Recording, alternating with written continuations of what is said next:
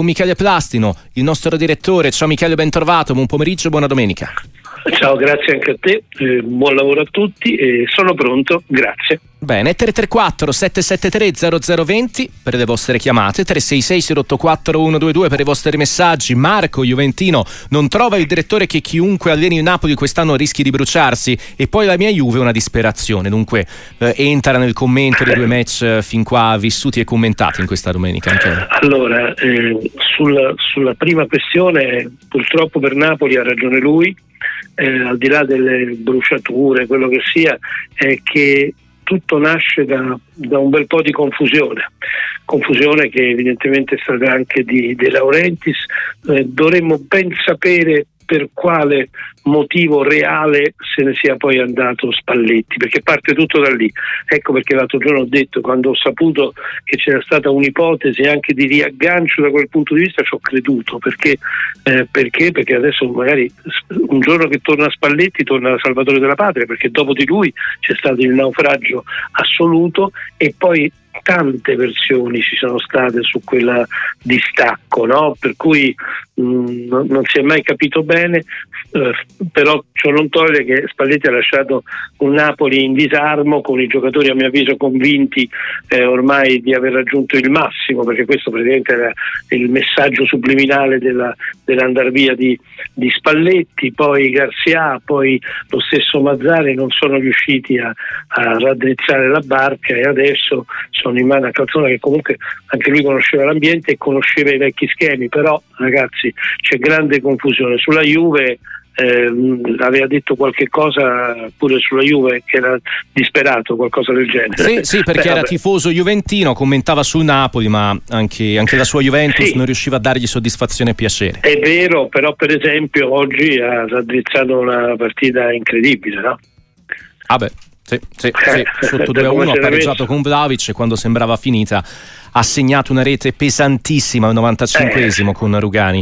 Eh, tra l'altro è sfortunato il Frosinone poi tra l'altro, eh, perché Di Francesco sta, mm. sta, anche lavorando bene, però gli andasse mai bene una. Eh. sì, sì, il tono di voce nell'intervista e nel post gara insomma, riassumeva eh, sì. insomma, lo scoramento che anche tu hai, hai notato. Giovanni da Firenze scrive non ne posso più da tifoso del Napoli, non si riesce più a vedere un bel calcio, a parte vincere neppure divertirsi, un po' di spettacolo, non so più cosa si possa fare, è deluso. Eh, eh, chiaro che adesso tutti i riflettori, no, Michele, vanno su Juan Jesus perché si è addormentato su quella palla che Luvumbo scaraventa in porta, però anche Politano e Simeone due volte davanti a Scuffet per chiudere la partita non ci sono riusciti. Allora, eh, fermo restando che è facile poi trovare il capo espiatorio che certamente non può essere solo John Jesus perché voglio dire eh, non, non, si riduce mai a quella, la, a quello la situazione, come hai detto tu ci sono state le occasioni mancate, fa tutto parte di un momento no, perché l'altro anno era, il Napoli giocava benissimo, eh, era sorretto da, da tante cose e poi magari era anche il momento sì, adesso grande confusione, eh, amarezza, a volte anche rassegnazione e arriva il momento no. Negatività chiama negatività. Eh. Allora, un amico eh, ti chiede se vedresti De Zerbi sulla panchina della Juventus la prossima stagione. Ma allora per quello che ho sempre seguito De Zerbi lo vedrei bene in qualsiasi panchina, voglio dire che vuol dire se è all'altezza della situazione, certo che sì, adesso senza fare confronti allegri o no, qualità di gioco o no, De Zerbi è uno che sta dimostrando di essere uno in gamba e che poi tra l'altro ha accumulato anche una serie di esperienze importanti. Allora, il Frosinone gioca bene. Secondo me, però, un problema in porta, ci scrive Cristina da Pavia. Oggi ha giocato Cerofolini al posto di Turati per, per, scelta tecnica. Sfortunato sull'uscita il portiere ex Fiorentina perché la palla di Rugani gli passa davvero tra le gambe. Però, mh, che ne pensi di questo, di questo spunto di Cristina?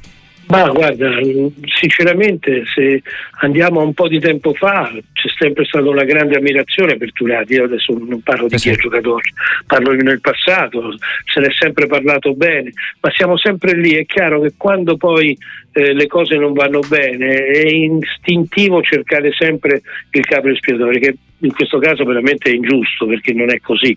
Eh, dico una cosa che può sembrare veramente ridicola, però eh, guardate, te lo dico tante volte, nella vita esiste la fortuna e la sfortuna, quando i momenti sono no, sono no.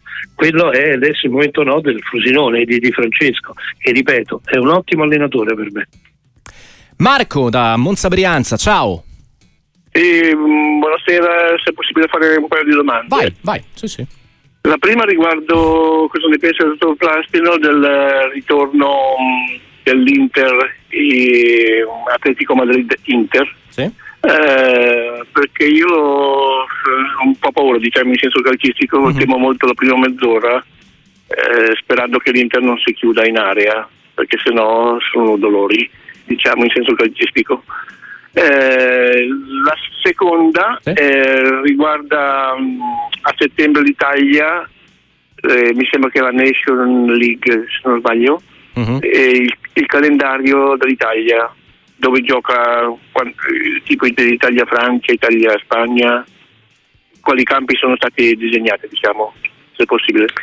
Ok, allora, ciao, allora, ciao Marco. secondo okay, grazie, ci, ci, mettiamo al lavoro perché non, non ce l'ho certamente sotto mano, eh, mentre per quello che riguarda il primo argomento, certo che è una partita temibile e non soltanto nella, nella prima mezz'ora, è una partita aperta ed è una partita temibile, per cui io non credo all'arrocco difensivo dell'Inter intuendo un po' come Inzaghi. Io penso che l'Inter cercherà anche, soprattutto all'inizio, di opporsi aggredendo e vedrete a sorpresa anche più, più alto di quello che pensiamo, proprio per cercare di smorzare la carica degli avversari. Poi magari può essere una previsione sbagliata, però intuendo un po' come Simone Inzaghi e conoscendolo un po', per me tenterà anche questa carta. Certo rimane un impegno complicato e difficile, ci mancherebbe. Allora, a settembre ci sono Francia-Italia ed Israele-Italia, mh, entrambe sulla carta in trasferta e dunque da questo punto di vista non ci saranno impegni eh, casalinghi. Poi non credo ancora siano al di là de, delle date di gioco, 10 ottobre, 14 ottobre per Italia-Belgio e Italia-Israele, eh, non credo ci sia ancora la definizione dello, dello stadio insomma, per i match della prossima, della prossima Nations League, soprattutto in quel, in quel di ottobre per i match della nostra selezione azzurra. Eh, c'è una nota vocale per te, Michele. 366 084 122. Ciao Radio Sportiva, buonasera direttore. Eh, volevo fare una domanda su Federico Chiesa. A me pare che stia seguendo un po' la parabola del padre, del padre Enrico Chiesa, cioè eh, buon giocatore, ottimo giocatore anzi direi, però non quel campione che forse ci si aspettava. Eh, cioè il padre anche lui ha vinto classifica cannonieri, forse anche lui qualche infortunio di troppo ne ha un po' eh, bloccato la crescita della carriera. Mi sembra che il figlio stia seguendo un po' la stessa, la stessa, eh, la stessa linea, insomma. Ecco. Vi ringrazio e complimenti per tutto, buona serata. Valerio. Ma sai Valerio caro, eh, su Chiesa ci sarebbe da fare veramente un, un libro perché io in certi momenti eh, ritengo invece che sia un grande giocatore, un grande campione, poi in certi momenti mi scoraggia, per cui non è tanto seguire le orme del padre o no, che comunque è stato un figlio di giocatore, ma che sono eh, un po' sempre eh, così allarmato dalla sua discontinuità per poter dare un giudizio, lo dico con molta sincerità, ecco. sono, sono sempre indeciso sul dare un giudizio definitivo perché, perché calcisticamente è bipolare appunto. Allora, restando sui messaggi, buonasera direttore Massimiliano da Milano. De Rossi potrebbe essere riconfermato a Roma al termine di questa stagione. Secondo lei con, eh, con quale traguardo raggiunto può essere sicuro della permanenza? Io non credo neanche che sia legato ai traguardi. Eh, io credo e penso che lui possa rimanere nella Roma perché eh, ha eh, pareggiato l'entusiasmo con la folla e il feeling con la folla che aveva Mourinho essendo poi uno che già era stato in campo, era capitan futuro lui, quindi era uno già di per sé molto amato, è un ragazzo molto serio, è preparato, lo vediamo in campo, io credo che non è questione di risultato, è questione di lottare fino alla fine per vari traguardi che potrebbe portarlo comunque alla conferma, poi se vince è chiaro che vale di più quello che io ho detto, no? se vince l'Europa League dico per dire, oppure se, se entra in Champions, tutto quello che vuoi, ok i risultati, ma potrebbe potrebbe anche non, non significare totalmente questo motivo il, sulla sua conferma. Eh, bisogna vedere se lotta fino alla fine, se lotta con qualità di gioco come ora, senza polemiche interne, senza eh, rapporti negativi con, con, i giocatori e con, con, il pubblico, per cui sta facendo molto bene a mio avviso De Rossi. Allora, prima del break, Roberto, dalla Sardegna, mh, mm, ti chiede delle scelte di Inzaghi a livello di formazione. Le stavamo commentando prima dei titoli prima di salutarti in eh, diretta, Michele, perché verso Lecce Inter del 18 giocano Audero, Bissek, De Vrij, Carlos Augusto, Dumfries, Frattesi, Aslani, Michitari, Di Marco, Sanchez, Lautaro. Stravolgere la squadra non mi sembra corretto anche nei confronti delle altre squadre impegnate nella corsa salvezza. Il Lecce è impegnato come le altre, l'Inter da grande squadra, il dovere di mettere sempre la migliore formazione in campo tra i giocatori disponibili e non fare sconti a nessuno. Uh, scrive, allora, scrive, questo amico. Che sì, ne pensi? Allora, ne penso, ho detto uh-huh. anche questo varie volte. Signori, la voglia di dire turnover, non turnover, l'allenatore mette la squadra che lui ritenga che vinca la partita, perché non è questione di essere scorretto con altre squadre, è questione che lui li vede ogni giorno, lui li segue ogni giorno, lui sa come è la forma, non è questione di turnover per l'altra partita, è per armonizzare tutte le varie situazioni, ma che lui metta una squadra più debole in campo assicuro, non è nel suo pensiero mai, mai, e non può essere neanche in altri allenatori. Eh, poi, sai, abbiamo abusato del termine turnover, ormai è diventata una parolaccia. Mimmo da Varese nel nostro microfono aperto. Ciao, buon pomeriggio.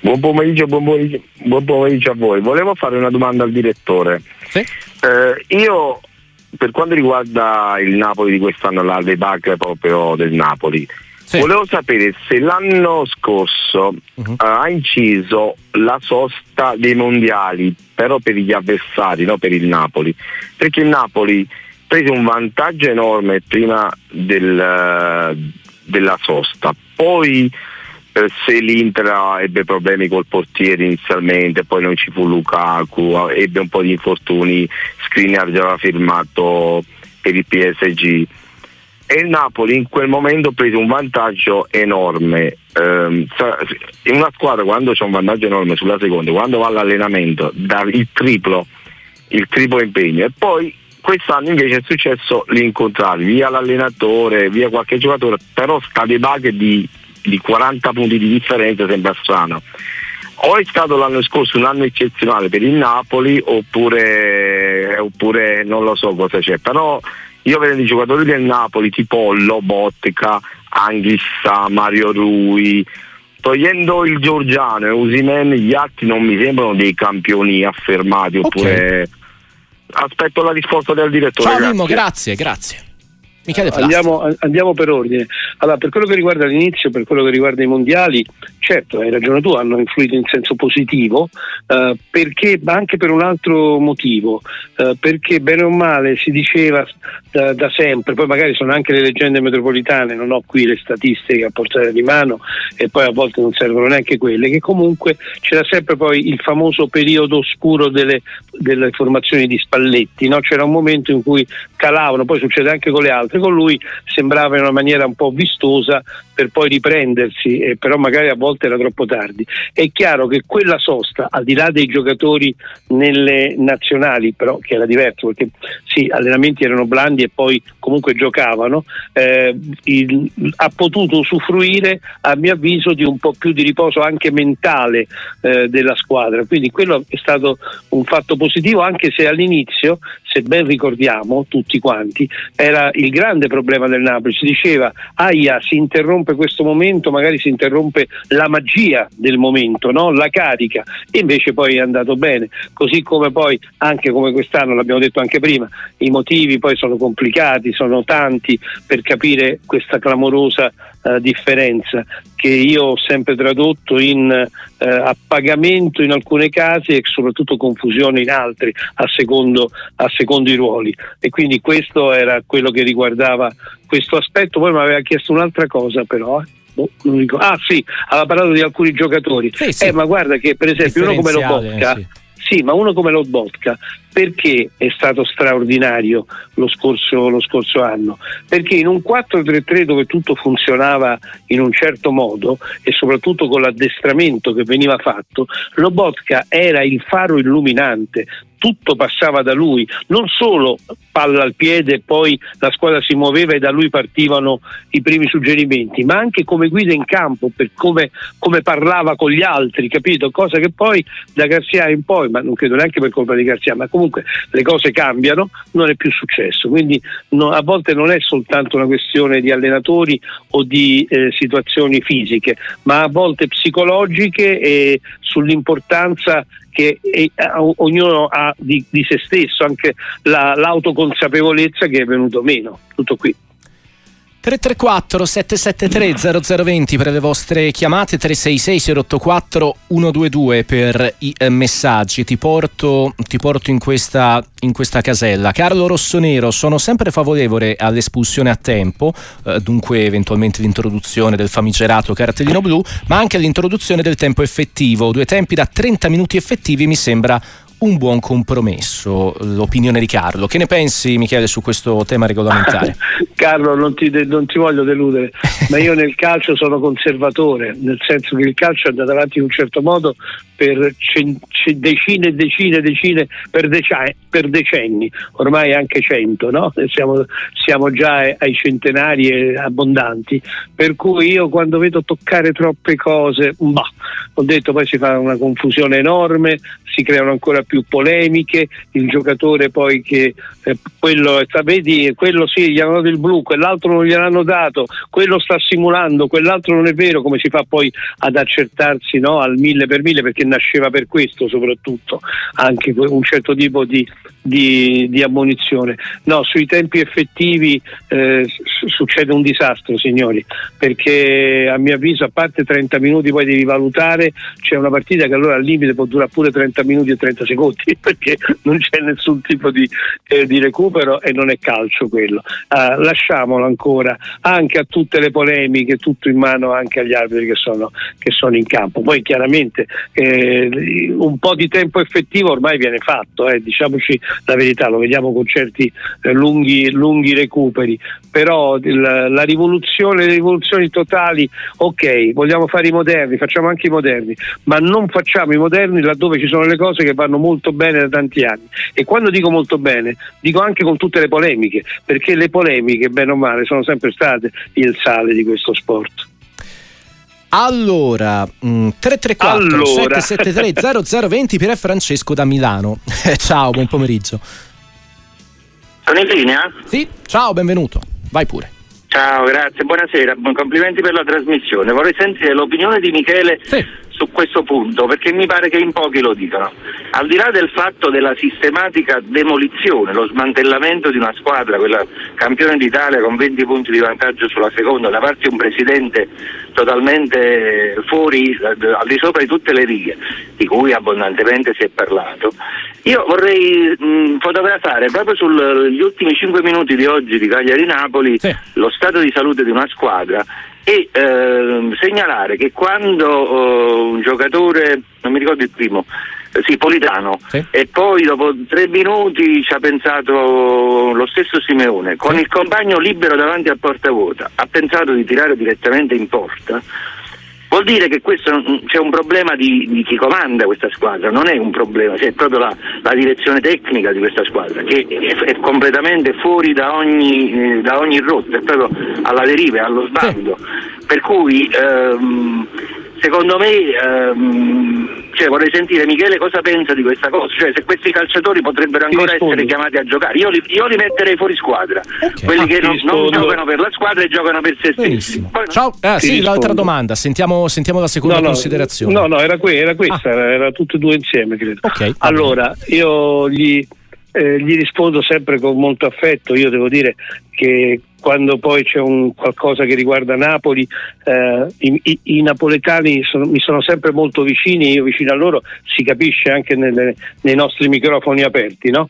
Eh, noi eh, non me ne vogliono gli amici di, di, tante radio di Napoli con cui ho un ottimo rapporto, per esempio Radio Marte che ci nomina sempre, quindi figurati, però siamo diventati veramente dei concorrenti anche nel locale, oltre che nel, nel nazionale, perché si rivolgono a noi e questo è un motivo per me di grande orgoglio e grande soddisfazione, però qui non è una questione di linea tecnica, caro amico mio, perché nessun allenatore dice a chi devi passare la palla, capito? Quindi non è una linea tecnica, è che a volte i giocatori, ma credimi, se hai giocato a, a pallone, dico a pallone proprio perché vuol dire starci dentro, non a calcio, eh, sai bene che ci sono dei momenti in cui quell'egoismo di cui parli tu è proprio insito, cioè non, non, ci pensi neanche a essere egoista, vedi la porta e tenti lì, mentre invece c'è il tipo di giocatore che a volte ha un'umiltà talmente forte che pensa sempre fino all'ultimo secondo di poter dare la palla a qualcuno, a volte in questo senso si nasconde anche una certa indecisione e una non grande autostima no? per levarsi anche un po' di responsabilità, per cui continuo a ridire, eh, allora adesso lo dico a tutti i napoletani che sono alla scuola, ascolto, che vedo che sono tantissimi. Eh, signori, eh, la vita è fatta a volte di momenti sì e momenti no, fa parte della filosofia napoletana e quindi voi mi potete ben capire. Questo è un momento no. Da quando è andato via Spalletti è diventato un momento no.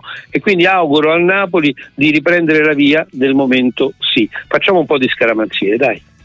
Allora, a proposito di Napoli, ti cito, poi tra poco le ascoltiamo, le parole di Calzona. Il problema del Napoli è mentale, fisicamente i giocatori eh, sì. stanno bene. Devo rimproverare alla squadra la gestione della gara, ci vuole tempo anche se ce n'è poco per risolvere i problemi. Un paio di messaggi, sono le 17.38 Michele prima di salutarci. Matteo ti chiede... No, dicevo, per... sì? Però è furbo, eh?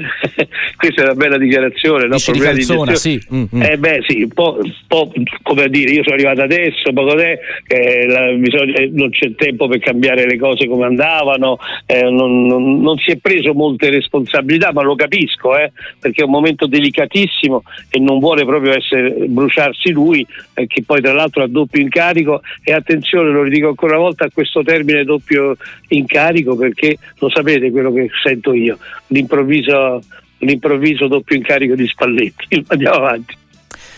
Allora, intanto l'Italia ha pareggiato con la Francia al 6 nazioni, Bene. 13 pari, la rimonta, ragazzuri del CT Chiesada, Forza. siamo al 72esimo, 13 a 13 e dunque c'è più che partita in questo momento per i nostri azzurri contro la Francia, mentre nella finale del mondiale di beach soccer l'Italia è sotto 6-3 con il Brasile. Matteo ti chiedeva via messaggio, Michele, perché Bonaventura non è più titolare. Eh, chiaramente ha avuto una flessione nelle prestazioni rispetto a un girone d'andata scintillante. Eh, guarda, eh, sinceramente non so dare una risposta se non quella della flessione anche fisica che vede l'allenatore, che l'ho detto mille volte, io stimo italiano, per cui figurati. Però eh, lo, anche questo lo, l'avrò detto centinaia di volte, in una, in una mia squadra Jack Bonaventura giocherebbe sempre perché sa fare tutto. Ecco perché. Quindi credo che evidentemente non lo vede in grandi condizioni di forma, altrimenti, altrimenti va, mi va a calare italiano dalla mia stima, cioè una scelta puramente tecnica, ma non credo che sia così. Allora, un amico Stefano da Empoli ci scrive e ti chiede: se un allenatore fa gioco propositivo, viene sempre giustificato nelle sconfitte. Chi lo fa difensivo no. Perché? Ah, grande domanda di, di carattere filosofico, ma vera, è, vero, è, vera. Allora, che poi il termine propositivo, noi che ci giochiamo sempre sì. sulle frasi più moderne, è molto moderno, no? Perché mm. un tempo si diceva o gioca per far spettacolo sì. oppure gioca, gioca in, in, attacco, no?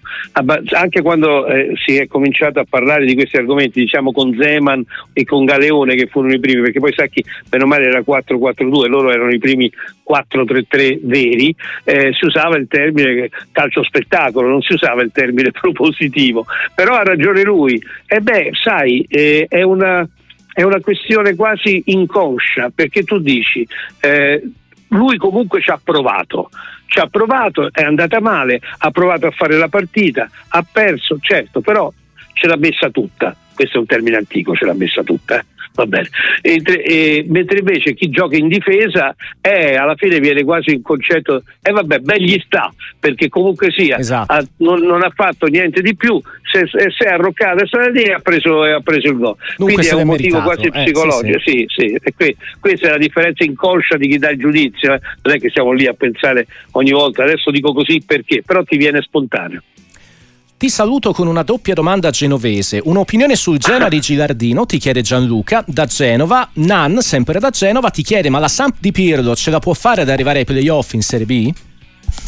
Ah, guarda, questi sono gli argomenti sulle, sulle genovesi. Avrei preferito che parlassero eh, della cucina, che sia quella eh. genovese sia quella napoletana che fa la genovese benissimo, perché? perché soprattutto per la Sampdoria eh, io me lo, già vederla in Serie B mi mette tristezza, l'ho detto cento volte, eh, sono un vecchio innamorato quel, dei, de, della maglia blu cerchiata, per cui speriamo. Per me teoricamente chissà, eh, se arriva fino a un certo punto poi sai a volte in quel campo può contare l'esperienza de, ne, nelle partite quelle a spareggio no? quindi a playoff di, di chi la guida. Eh, del Genova molto bene molto bene non aggiungo altro. Eh, una bella sorpresa come allenatore Gira Beh, veramente bene bene, sorpresa, voglio dire, una bella rivelazione sì, eh, veloce, voglio dire, in, iniziale, però credo che stia dando parecchie soddisfazioni. Poi sai, io ho un difetto, o meglio, lo sai, a volte ognuno di noi calcisticamente ha le fisse, no? Sì. E io mi guardo sempre le note ancora sui giornali per vedere gli spettatori, quanti sono, no? Paganti, mm-hmm. non paganti, per cui un tempo si metteva, non so, 50.000, 50, di, di cui 30.000 paganti, 8.000 abbonati e poi si faceva un calcolo un po' così generale. E allora vedere che a, le partite del Genoa eh, c'è tanta gente che va allo stadio, eh, tanta. E quindi questo già è un motivo di, di soddisfazione per Girardino che non si chiama Morigno. Cioè, su Morigno magari no, c'era anche il fascino del nome, no? un po' meno quello dell'ultimo gioco, de, de, delle ultime giocate di Morigno, però il fascino del nome ha, ha funzionato molto bene. Ma lui no, per cui a vedere tanta gente nella partita del, del Genoa è bello, così come a, a, rivederla anche quasi tutto pieno a Roma pure con De Rossi è motivo di soddisfazione per De Rossi. Eh? Si dice eh, Morigno adesso contesto, no, invece no. Per cui parlare dei nostri ex eh, campioni, ma campioni evidentemente nell'animo come De Rossi e Girardino mi fa molto piacere. Michele, grazie, a presto su Sportiva. A voi, buon lavoro a tutti.